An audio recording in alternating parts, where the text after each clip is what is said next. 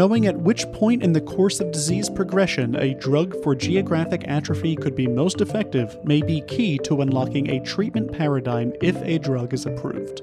What late breaking data presented at the 2021 AAO annual meeting could help inform Retina's eventual strategy to treat GA? I'm Scott Krzywonos here with Greg Notstein, and this is New Retina Radio's coverage of late breaking papers from the 2021 AAO annual meeting. We spoke with Dr. David Lally about his presentation on a post hoc analysis of the Gather 1 study to learn more about how GA patients who received Zimura progressed from nascent disease to more advanced disease. And we heard from Dr. Veeral Sheth about the Phase 2b Altissimo study, which explored the use of GB102 for the treatment of wet AMD. Just how long might a drug administered only twice a year provide relief to wet AMD patients? Stay with us to find out. Retina is racing toward finding a drug that can treat geographic atrophy. With that in mind, researchers who are investigating various candidates for GA therapy are also exploring which dynamics of disease progression may inform future therapeutic strategies. At this year's AAO meeting, Dr. David Lally presented data from a post hoc analysis of the Gather 1 trial. His study examined nascent GA and intermediate AMD progression among those who were enrolled in the study, which is a pivotal trial exploring the safety and efficacy of avacincaptad pegol, also called Zimura, for geographic atrophy. And we're lucky enough to have Dr. David Lally join us today on New Retina Radio. Dr. Lally practices with New England Retina Consultants in Springfield, Massachusetts. Thank you so much for joining us today. Well, hi, Scott and Greg. It's a pleasure to be here with you today. We want to hear about the post hoc analysis, but first, give us the top line details from Gather 1. Yeah, sure. So, Gather 1 was the first pivotal phase three trial investigating Zimura for the treatment of geographic atrophy. And this was an international, it was multi center, double mass study where they enrolled 286 patients. And these patients received either Zimura one milligram or two milligram or four milligram uh, doses or sham injections monthly for 18 months. And Zimura met its primary efficacy endpoint of statistical significance at uh, month 12, with a reduction in the mean rate of GA growth of about 27% in the Zimura 2 milligram dose group compared to sham, and about a 28% reduction for the Zimura 4 milligram dose uh, uh, treated group compared to sham. And then the 18 month results have come out as well and also show sustained reductions in GA growth rates of about 28% for the Zimura 2 milligram group compared to sham, and about 30% for the Zimura 4 milligram group compared to sham. So we're seeing that the efficacy does extend at least to 18 months at this point. Um, importantly, from a safety perspective, there was no Zimura related inflammation or endophthalmitis and there was no Zimura related adverse events reported by investigators in the trial. The rate of CNV development was slightly higher in the Zimura treated arms, with a 12% rate in the two milligram group uh, in the study eye compared to 3% in the sham treated eyes. Uh, so, that is one thing to be aware of. Let's get to the post hoc analysis. What were you looking for? Yeah, so it, it starts with uh, the really the development of the classification of atrophy uh, meeting program, the CAM program, which was this group of worldwide experts that formed this program, where they determined that OCT would be the optimal imaging modality to study earlier disease in AMD, and this group was able to define uh, two important recent terms that we all need to be aware of. The first being uh, C-RORA, which is complete retinal uh, in outer retinal atrophy, which is essentially geographic atrophy on OCT. And then they also defined IRORA, which is incomplete uh, uh, RPE and outer retinal atrophy, which is essentially nascent GA on OCT. So, with these newly defined terms from the CAM program, we now have an opportunity to try and apply these terms to our clinical trials. And so in this case, we asked two questions. The first question is can Zimura reduce progression from iRORA to cRORA over 18 months?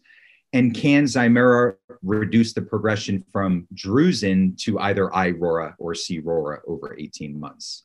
Following up on that, why would tracking development from iRORA to cRORA be so important?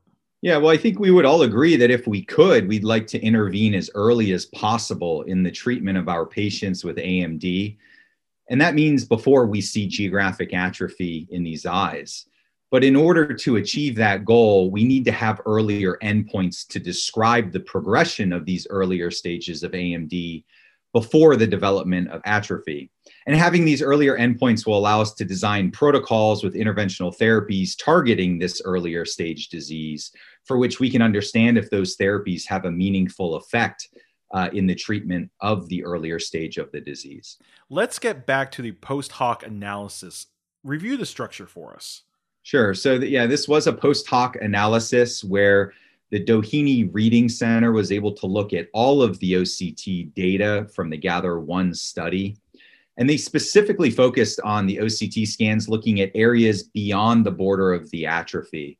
So, specifically 500 microns from the border of the atrophy.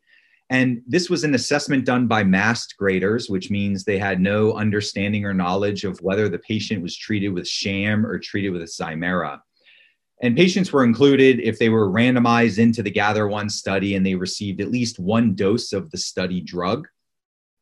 And so this is uh, uh, an, an intent to treat analysis it had to have at least uh, you know at baseline a gradable image uh, as well as having follow-up images. And the readers were looking uh, for the presence of iRORA and at least drusen at baseline because th- that's what we were looking to see is if there was progression from those two types of lesions. Um, any eye in the gather one study that developed cnv during the course of this trial was excluded from this analysis uh, and other exclusionary criteria would have been if they had poor screening images on OCT at baseline. And what did the readers find? Yes, to, to the most interesting stuff. So, looking at the progression from iRORA to cRORA, or basically, we're talking about going from nascent GA to GA, we found there was an approximately a 50% reduction in the rate of progression in the Zimura treated patients compared to the sham group at month 12. So while 18% of the iRORA went to cRORA at this time point uh, in the sham group, only 8% of the iRORA went to cRORA in the Zimura group. And this is an effect you can see very early on, even beginning at month six. And we see that the gap appears to widen between the Zimura treated group and the sham group over time uh, through at least month 18. And then what about even earlier disease when we look at progression from drusen to iRORA or cRORA? And again, we observed a consistent reduction of progression in the Zimura treated uh, eyes that began early at six months and persisted through 18 months. But what's really exciting is that between months 12 and month 18, there was no progression of the Zimura group at all. It stayed at 7.6% of the Zimura treated eyes going from drusen to either iRORA or cRORA at month 12 and month 18. And this uh, is different from what we saw in the sham group, where we saw continued progression between uh, months 12 and month 18. So, this is a post hoc analysis, and it should be interpreted as a hypothesis generating only study. But it does raise this hypothesis whether Zimura has the potential to significantly slow down or even stop the progression of drusen to atrophy over time. Obviously, that uh, lack of progression from month 12 to month 18 is very important, obviously significant. Was it significant between months 6 and 12 and months 0 and 6 also? Yeah, so so at month six, we saw that uh, four uh, percent of the Zimura treated arms had some evidence of drusen progressing to either C-ROR, iROR or cRORA, compared to 16% in the sham group. So so it's going from 16% down to 4%, which is a 75% reduction at that early time point at six months. So, yeah, I'd say that's significant. And the fact that afterwards at month 12, we see it completely stop uh, is even more exciting. So it may take six months until uh, this drug has the capability of stopping uh, any further progression. Uh, but again, it's a post hoc analysis, and I have to emphasize that that there are further studies that are required to better understand the effect of Zimura uh, in slowing the progression from drusen into IRORA or CRORA. Still, post hoc or not, it's compelling data. Thanks for sharing it with us, Dr. Lally. Absolutely. Thanks, guys. Have a great day.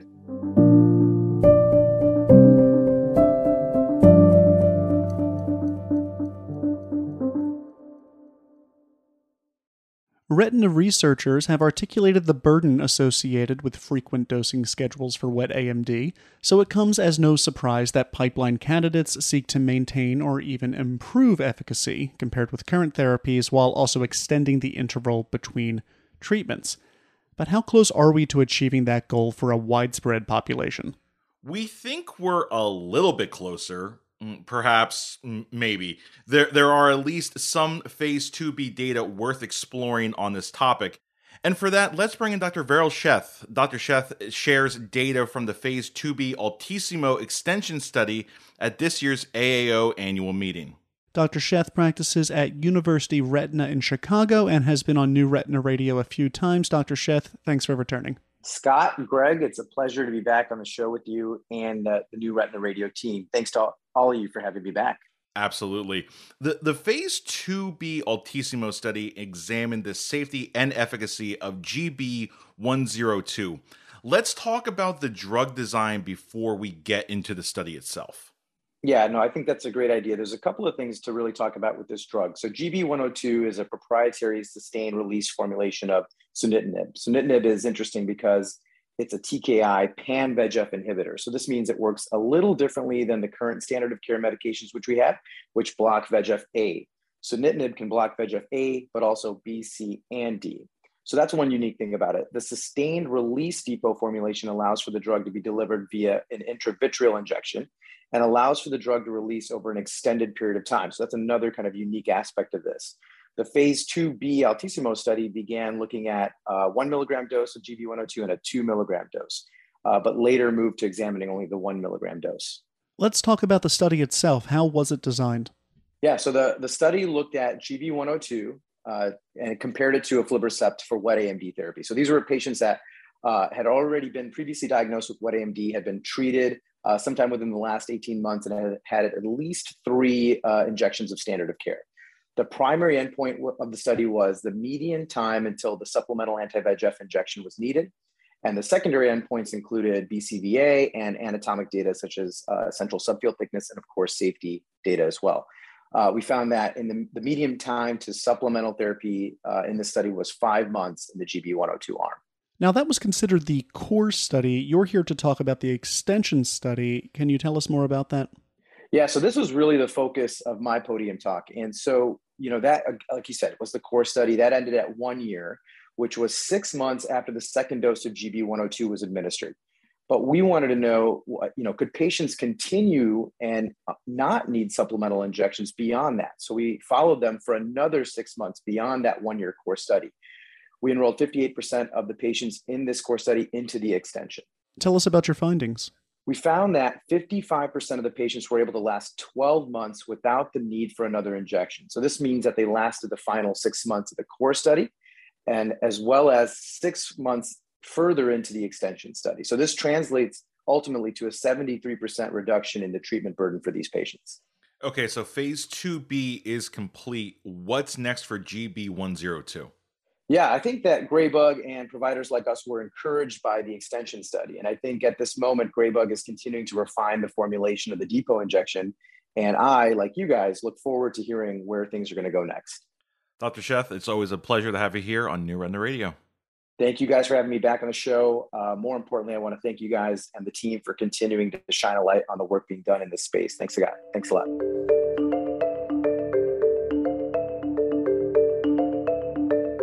That's all for this episode of New Retina Radio's coverage of late breaking papers from the 2021 AAO annual meeting.